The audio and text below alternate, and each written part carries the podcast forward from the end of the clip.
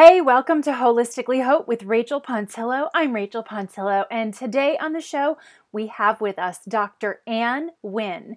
Dr. Anh is a board certified pharmacist, a certified health coach, an avid foodie, and functional medicine practitioner who finds and fixes the root of chronic health conditions, specializing in gut health. And that's what we're going to talk about today. Dr. Anh is also the host of the wonderful podcast, Food as Medicine, with Dr. Anh. And I was lucky to be a guest on that show in the past. And Dr. Ann and I had a blast, which is why I was so excited that she agreed to be on the show with us today.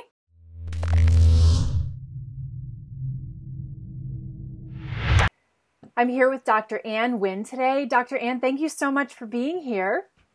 Thanks so much, Rachel, for having me. It's been a pleasure having you on the show, and I'm honored to be on your show today. Yay, I'm excited. We're going to talk about something today that I think a lot of people are beginning to become more aware of, and that's the connection between gut health and skin health. But what I really want to know from you is what is so significant about that connection? How are those two systems that you would not necessarily think? Would logically influence each other so much. How is that such a significant link, and um, how do those two systems work together? Yeah, you know, it's definitely not intuitive. Like, you don't think the gut and the skin, like, oh, they're connected, right? But, um, you know, going back to Hippocrates, who's the father of modern medicine, you know, he um, said that all disease begins in the gut. And I kind of like to reframe it in a positive way. I like to say all health begins in the gut. And so, really, anytime there's something going on with the gut, you're going to see it manifest in many different ways. And oftentimes, the first way you'll see it manifest is in the skin. So if you're having toxicity and your your gut is um, not functioning very well, or your liver is not functioning very well, you know, um, you'll have like rashes or breakouts if you have sensitivity like I do to gluten or other foods, you might have acne. Um, you know, infections such as candida um, can be inside or they can be on the skin. Um, you know, athlete's foot or other, um, you know, uh, fungal infections on the uh, uh, nail bed or um, even just in the folds of the skin. Um, and then even deficiencies. So if you have a nutrient deficiency such as zinc um, you might be more prone to acne or breakouts. And then um, even like omega 3 deficiencies, mm. you know, you'll have dry skin, flaky skin, eczema, um, and not related to skin necessarily, but like even selenium, you know, if you're low in selenium, you'll have like hair loss. So, um, you know, a lot of things that could be going on with the gut that um, can be shown, you know, through the skin. Um, so, so whenever you see some symptoms of the skin, um, one of the first places you want to look is, is is my gut functioning properly? Yeah, that's it's really fascinating to me, and I know that um, what you said about selenium is interesting too because I know selenium is also linked with thyroid health, and I am starting to see more and more in my practice that a lot of people who come to me with skin issues also have some kind of thyroid imbalance happening at the same time. Yes, yes, it's quite common, and um, you know it's actually not even not very surprising because you know some of the soils throughout the country are so depleted of selenium that you know foods that are grown, um, you know, say in the uh, Midwest, um, there's patches like in Illinois where there's just no more selenium in the soil. So if it's not in the soil, it's not going to be in the food, and that's why we're deficient. And um, so it's not surprising that you're seeing it more commonly. That's really interesting because, um, I mean, deficiencies are certainly something that I think are becoming more and more mainstream knowledge as functional medicine and integrative medicine continue to spread throughout the United States and awareness of all of that. Um, so, deficiencies would be obviously linked to absorption issues, but I really find it interesting what you just said about the soil. I mean, we, we know that the food system in this country is not necessarily is not necessarily designed to maintain health always. We can we can just say that but people don't always think as far deep down as the soil. People start to think of pesticides and stuff like that but the nutrients in the soil is something that we really definitely need to look at too. That was fascinating.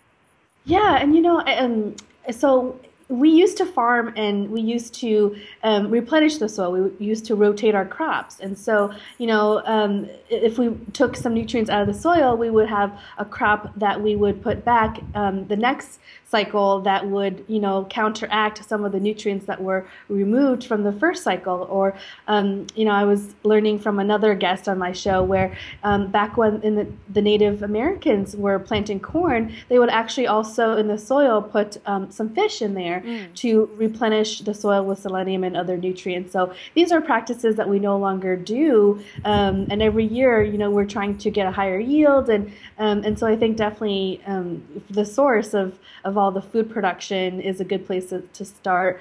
Um, and I know we'll probably talk about probiotics and, and having good, you know, soil-based probiotics from healthy soils is also another place you want to look if you're looking for a good probiotic as well. So that's, you know, um, they're, they're just a great kind of breeding ground for good probiotics, good bacteria, um, good nutrients. So if, you're, if you have good soil, you're to have good um, crops and so on and so forth.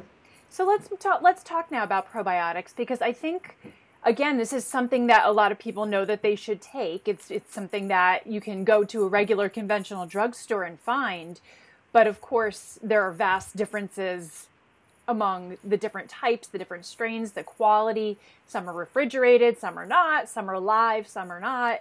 So let's talk about some of the, these different types of probiotics and what the best type for people to get started with might be? Yeah, you know, um, that's that's a big question. Know. You know, we all we all we all know that probiotics are good for us. We should be taking it, and I'm you know of the opinion that there's certain um, supplements that would benefit everybody. You know, and probiotics would be one of them. And so, um, and making sure you have a good pro- probiotic is essential because, like you said, if if you know for some for some probiotics they might be manufactured and on the date of manufacture have a certain number of colony forming units um, guaranteed in the batch, but over time, you know, the bacteria die off, um, and then you can't guarantee that, you know, you have enough strains um, to be beneficial. Um, and you know, storage is an is an issue too. So making sure that it's stored properly, um, making sure you have a wide variety of strains, making sure you have at least 30 um, million colony forming units. Those are criteria that you want to have when you're selecting a good probiotic. Um, you know, some of my favorite brands are um, like Klaire, Ther-Biotic. Um, you know, over the counter, uh, refrigerated, you can find VSL3. Mm. But but just depending on what your symptoms are, you you want to see where you want to repopulate. I guess in general, for general health, you want to have um, a wide variety of strains, which is why I like the Klaire Ther-Biotic. But um, you know, if you're having you know yeast infections. Um, for females, or if you, um, you know, are you've got a leaky gut, or um, just depending on what issue you've got SIBO, um, you might want to look at you know, what is my microbiome? What's, you know, there, um, do I have too much of, and what do I need to repopulate? And then that's where we can dig deeper and figure out, you know, what are the specific strains that we need to to add into the probiotic. Absolutely. And do you find that people who have skin issues like acne or rosacea have specific strains that they need more of to help restore that balance? You know, that's a great question. Um, so it, it, probiotics, I think in general, um, if you have like lactobacillus and bifidobacterium, those are two really good strains to have um, if you're having you know skin issues such as eczema and rosacea. Um, but I also find that uh, it's also linked to food sensitivities. So. Um, so removing what's causing the inflammation and causing the skin reaction is going to be actually quite important, and I would say probably even more important than um, than necessarily the probiotic. So I guess in functional medicine, if we take a step back and we think about how do we approach um, a symptom someone is, is experiencing and trying to figure out what is the cause of that symptom, um, the first place is to uh, to remove the trigger, right? So um, so oftentimes um, triggers for a lot of people in terms of skin, gluten, dairy, soy. Um, those are the big culprits. And um, I myself, I didn't even know, but I had a gluten sensitivity, and I didn't know until I did an elimination diet and I reintroduced gluten into my diet, and I had um, eczema on my on my um, hands. Wow. And so that's that's when I knew, okay, I can't have gluten. And it wasn't, you know, I didn't know, like, it wasn't a big deal. I mean, I guess I did have eczema in the winter time and I just thought I had dry skin. Um, but this was in June, you know, in the summer when I tried this diet and, um, and I was getting eczema in the summer. And I was like, well, that's weird. But as soon as I introduced gluten it, and then I knew that was my sensitivity. So, so making sure we remove it um, the triggers so um, so that the gut can heal is one of the first steps to um, making sure that it doesn't happen again. I think that's really important to note that until that trigger is identified and removed, adding the probiotics and doing other things to promote healthy skin is not going to be nearly as effective because that inflammation and that cause is still continuously introduced. Absolutely. And, um, you know, I was going to uh, mention that with probiotics, they make you feel better, right? And so you think that then the problem is solved. But the underlying issue is still there, and so what you're really doing is you're putting a band-aid mm. um, on, you know, on the problem, and then you're going on your merry way, thinking everything's fine, but really you haven't fixed the underlying problem. And so, um, so oftentimes, actually, a caveat to probiotics is, you know, um, yes, they will make you feel better, but let's kind of explore further mm. to see is there any anything else going on. Um, so, you know, thinking about the functional medicine um, uh, framework. So remove is the first step. Um, repair. So once you remove the trigger, you repair the gut lining um, and you you replace um, what nutrients are missing then the, the fourth step would be re-inoculate, which would be the probiotics. So introducing probiotics too soon, um, like I mentioned, will make you feel better, but um, you've kind of missed all the, the first couple steps and um, you're not really addressing the deeper issue. And then the last step is to rebalance. So once you've re-inoculated, you know, rebalance your life so that you sustain this type of lifestyle. Um, and kind of, that's kind of the framework that we like to work under so that, um, that we're kind of fixing the root cause of the, the skin issue. I think a lot of people have the belief because they see probiotics everywhere now, and I know a lot of nutritionists and health coaches do recommend them right away.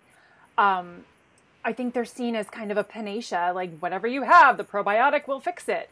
And mm-hmm. I think using them in that way is essentially an allopathic approach to it. You're mm-hmm. you're just again addressing a symptom, digestive symptoms, skin symptoms without looking deeper. So even though it's a more holistic thing to do rather than take an antibiotic, it's still using it in that allopathic fix the symptom, put on the band aid mentality. So I think what you just said there is huge about you still have to go deeper and there's still kind of an order of things that should be done for best results. That sounds mm. great. All right are there any specific existing conditions or people who absolutely should not take probiotics without knowing more? I mean, obviously, everybody should look deeper, but are there immediate contraindications that people should be aware of? Yeah, that's a great question. Um, you know, so um, one person comes to mind is um, Amy Myers, and she has an approach where, um, especially with people who have candida infection, um, she does not like to start probiotics in them too soon because you know her line of thinking and i agree with this is that um, you think of you know a fish pond and there's good fish and there's bad fish in the pond and adding a probiotic is throwing food into the fish pond and you're not just going to feed the good fish you're going to feed the bad fish as well. So um, and in the case of a candida over overgrowth then you want to starve the candida um, and help the good bacteria thrive. So if you add a probiotic in too early um, you know you're you're just kind of spinning your wheels. So, um, so that would be one instance that comes to mind where um, definitely you wouldn't want to start a probiotic too early until you address, you know, um, the blood sugar regulation and, um, you know, fix the candida overgrowth first. And you recommend doing that with a, an elimination diet, or are there any herbs or anything that you particularly like for that? For candida? Mm-hmm. Yeah, so Candida, um, definitely one of the first places to start is um, is nutrition, and so um, making sure that you're having a very low glycemic, low sugar diet, um, and you know um, making sure that you do a good clean diet for at least you know three to six months to help um, starve the candida um, you know that's kind of my first step. Um, I I'm always food first, supplements next, and then um, medications if necessary. Mm-hmm. So um, so oftentimes you know um, if we can get people there with nutrition, then um, then that then I'm very happy with that. Um, and then you know there's certain antifungal herbs for sure, and then you know, if that doesn't take um, take the candida down, then there's definitely um, you know uh, uh, antifungal medications that they can take as well. But for sure, nutrition is always my first step. Yeah, no, I totally agree with that. I mean, I'm totally a person who avoids medicine, like drug medicine, pharmaceutical medicine, as much as possible. But there are certain situations where once you've exhausted other possibilities, you do get to that point. Um, and I know that there have been a lot of developments on the functional and integrative pharmaceutical fronts where there are, are specific ones that do target specific strains, whereas other ones are kind of like a nuclear attack. So there is progress in that area, but getting to that point again has a process. You don't just jump there and skip everything in between. Mm-hmm, mm-hmm. So and I, you know, coming from a pharmacy background, I, if you told me like five years ago, uh, ten years ago, that um, I would be sitting here saying, "Okay, nutrition first, I was uh, I don't know. I wouldn't. I don't know if I would believe you, but um, yeah, you know, it's it's been quite a journey, and realizing how much a powerful role nutrition plays in health. Um, it's you know, I've kind of turned a 180, I suppose. I think a lot of practitioners are starting to just return full circle to where it all began with that food is medicine mentality, because we're just seeing the power of what what it does for people when you focus on food first and then whatever follows follows. But it, it, it, again it goes back to you know if if the food is not right then it doesn't matter what else you do. And i tell my clients and my students that it doesn't matter what you put on your skin. It doesn't mm-hmm. matter what expensive products you use or treatments. You're not going to have sustainable results if the cause inside is still there. And typically that is some kind of a food sensitivity. Mm. so um, let's talk about how to figure out what those sensitivities are. I know we already alluded to an elimination diet but i know now in functional and integrative medicine there are so many diagnostic tests and tools available to help really pinpoint what those specific triggers are. Can you speak more about that? Yeah absolutely. So um, you know, one of the first things that come to mind is uh, as far as gluten sensitivity goes, um, there's a blood test that people can take um, with Cyrex Labs, and um, you know, it's not kind of like the the end all be all per se. I mean, there's definitely you know 62 different strains of um, or ways that gluten can be uh, chopped up and um, and so you know this test tests for about 10 of them and um, before we only used a test for one and that was how people were diagnosed with celiac disease. So you know with this test it's a step in the right direction but it doesn't test for everything. So even if you come up negative on this test you might still have a sensitivity but there's just no way as of current for us to test all of the strains. But um, you know i like the cyrex test for gluten sensitivity um, and of course, the elimination diet works very well as well. Um, but you have to be very, you know, um, uh, adamant about checking labels and making sure you don't have um, you know accidental accidental exposures to things. And so um, i think that's a gold standard but it's really hard for people to implement.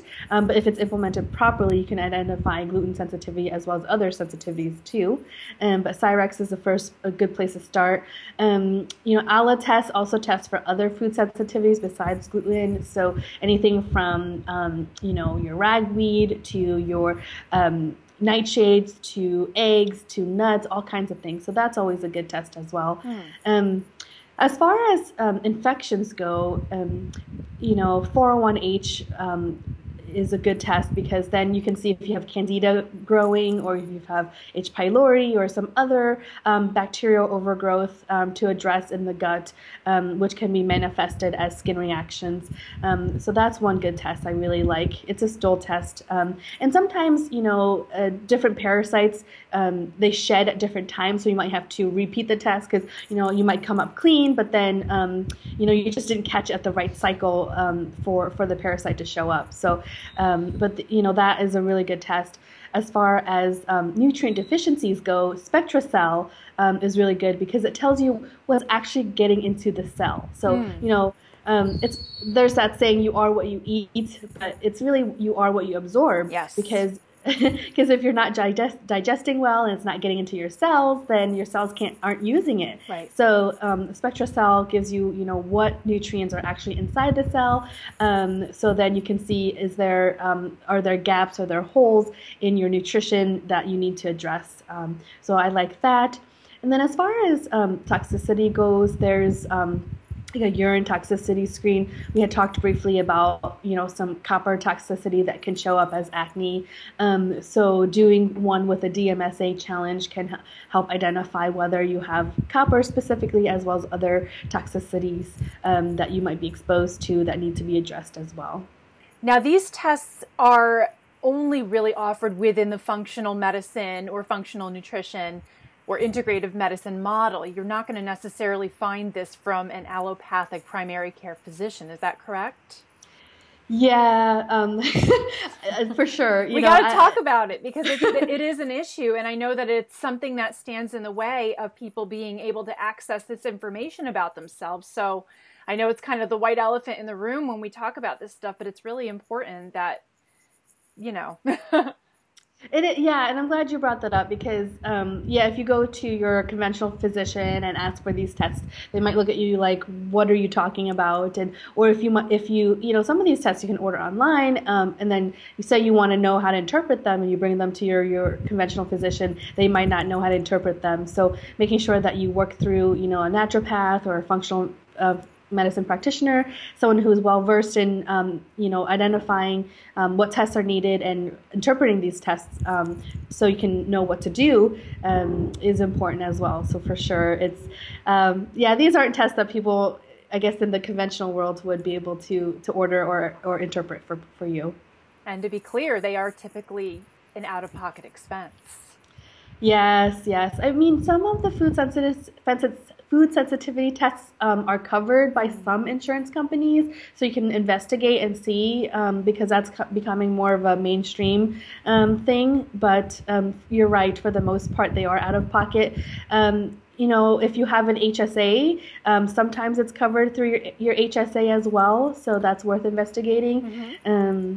yeah, so but those are some options, but typically not not covered by traditional insurance. And that can be a challenge for people, but I know for my clients, and I'm sure you can probably say the same, that when you have that information about yourself and you're able to take targeted actions, it just improves the quality of your life so much that even if it's an out of pocket expense that seems high up front, I mean, just imagine what you'd be saving in the long run, not only from your bank account, but what you would go through with your health not having that information.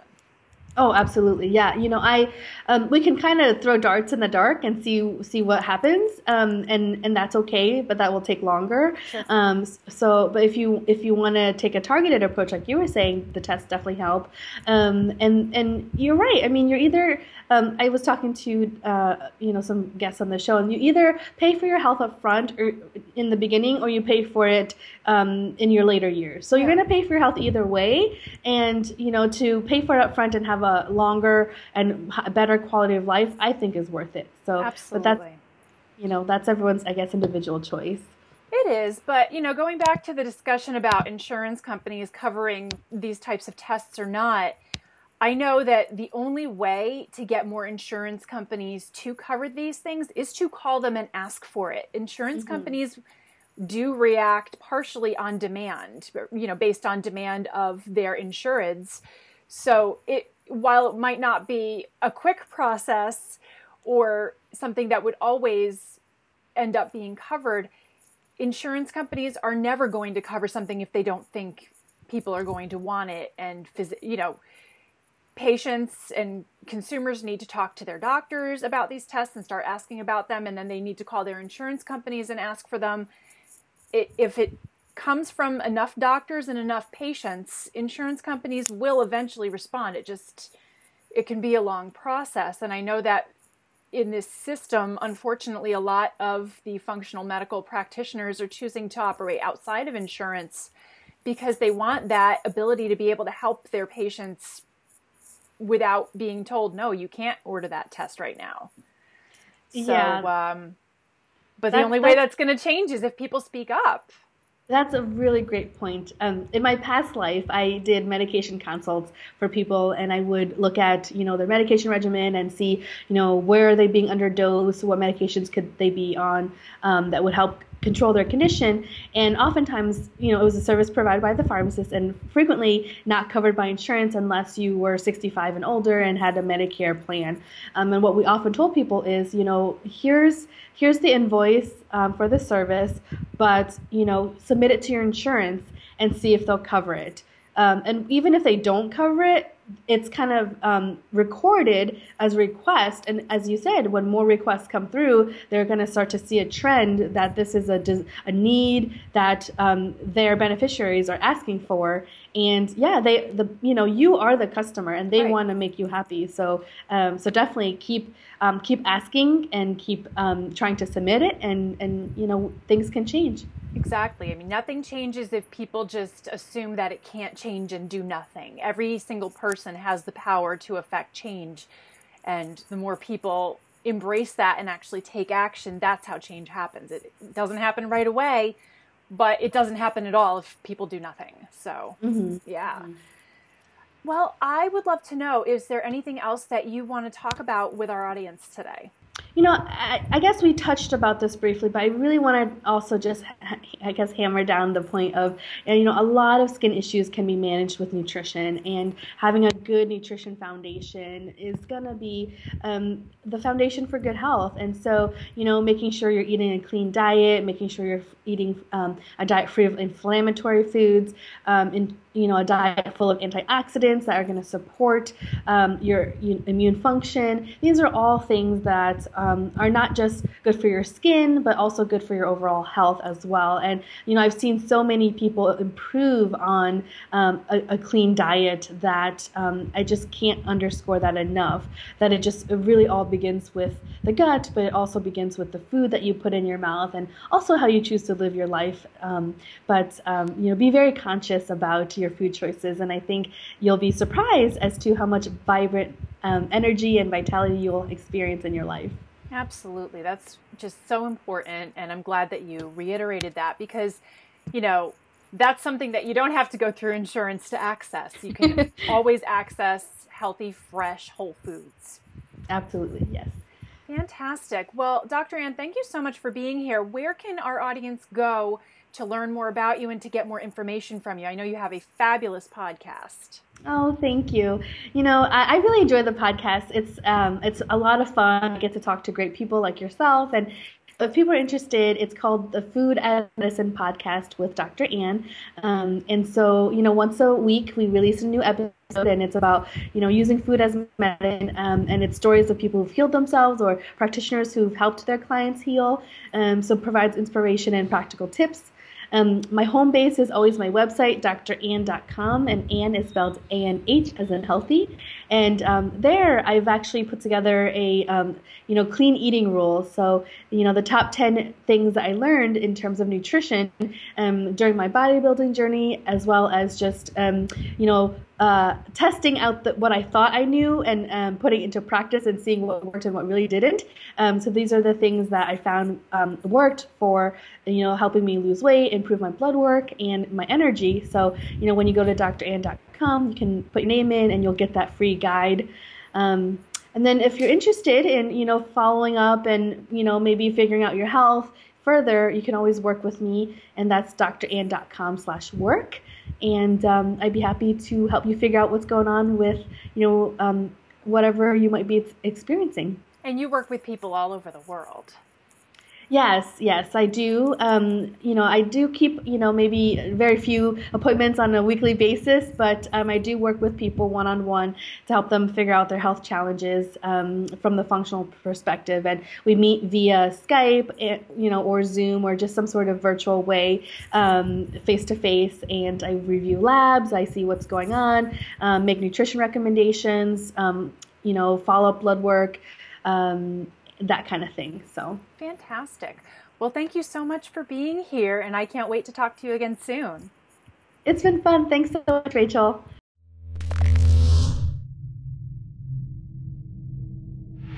Thanks so much again to Dr. Anh for joining us today, and thanks to you for watching or listening. And if you want to connect more with Dr. Anh to get her the clean eating rules, how to lose weight, improve your biometrics, and get more energy, goody, be sure to go on over to dranh.com and you'll also want to catch her podcast on iTunes, dranh.com slash iTunes.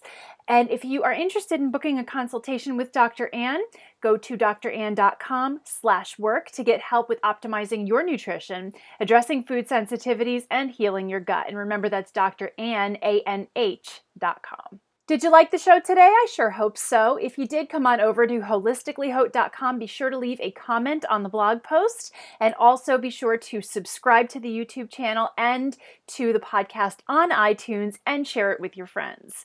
I'm Rachel Pontillo. Have a great day and I will talk to you soon.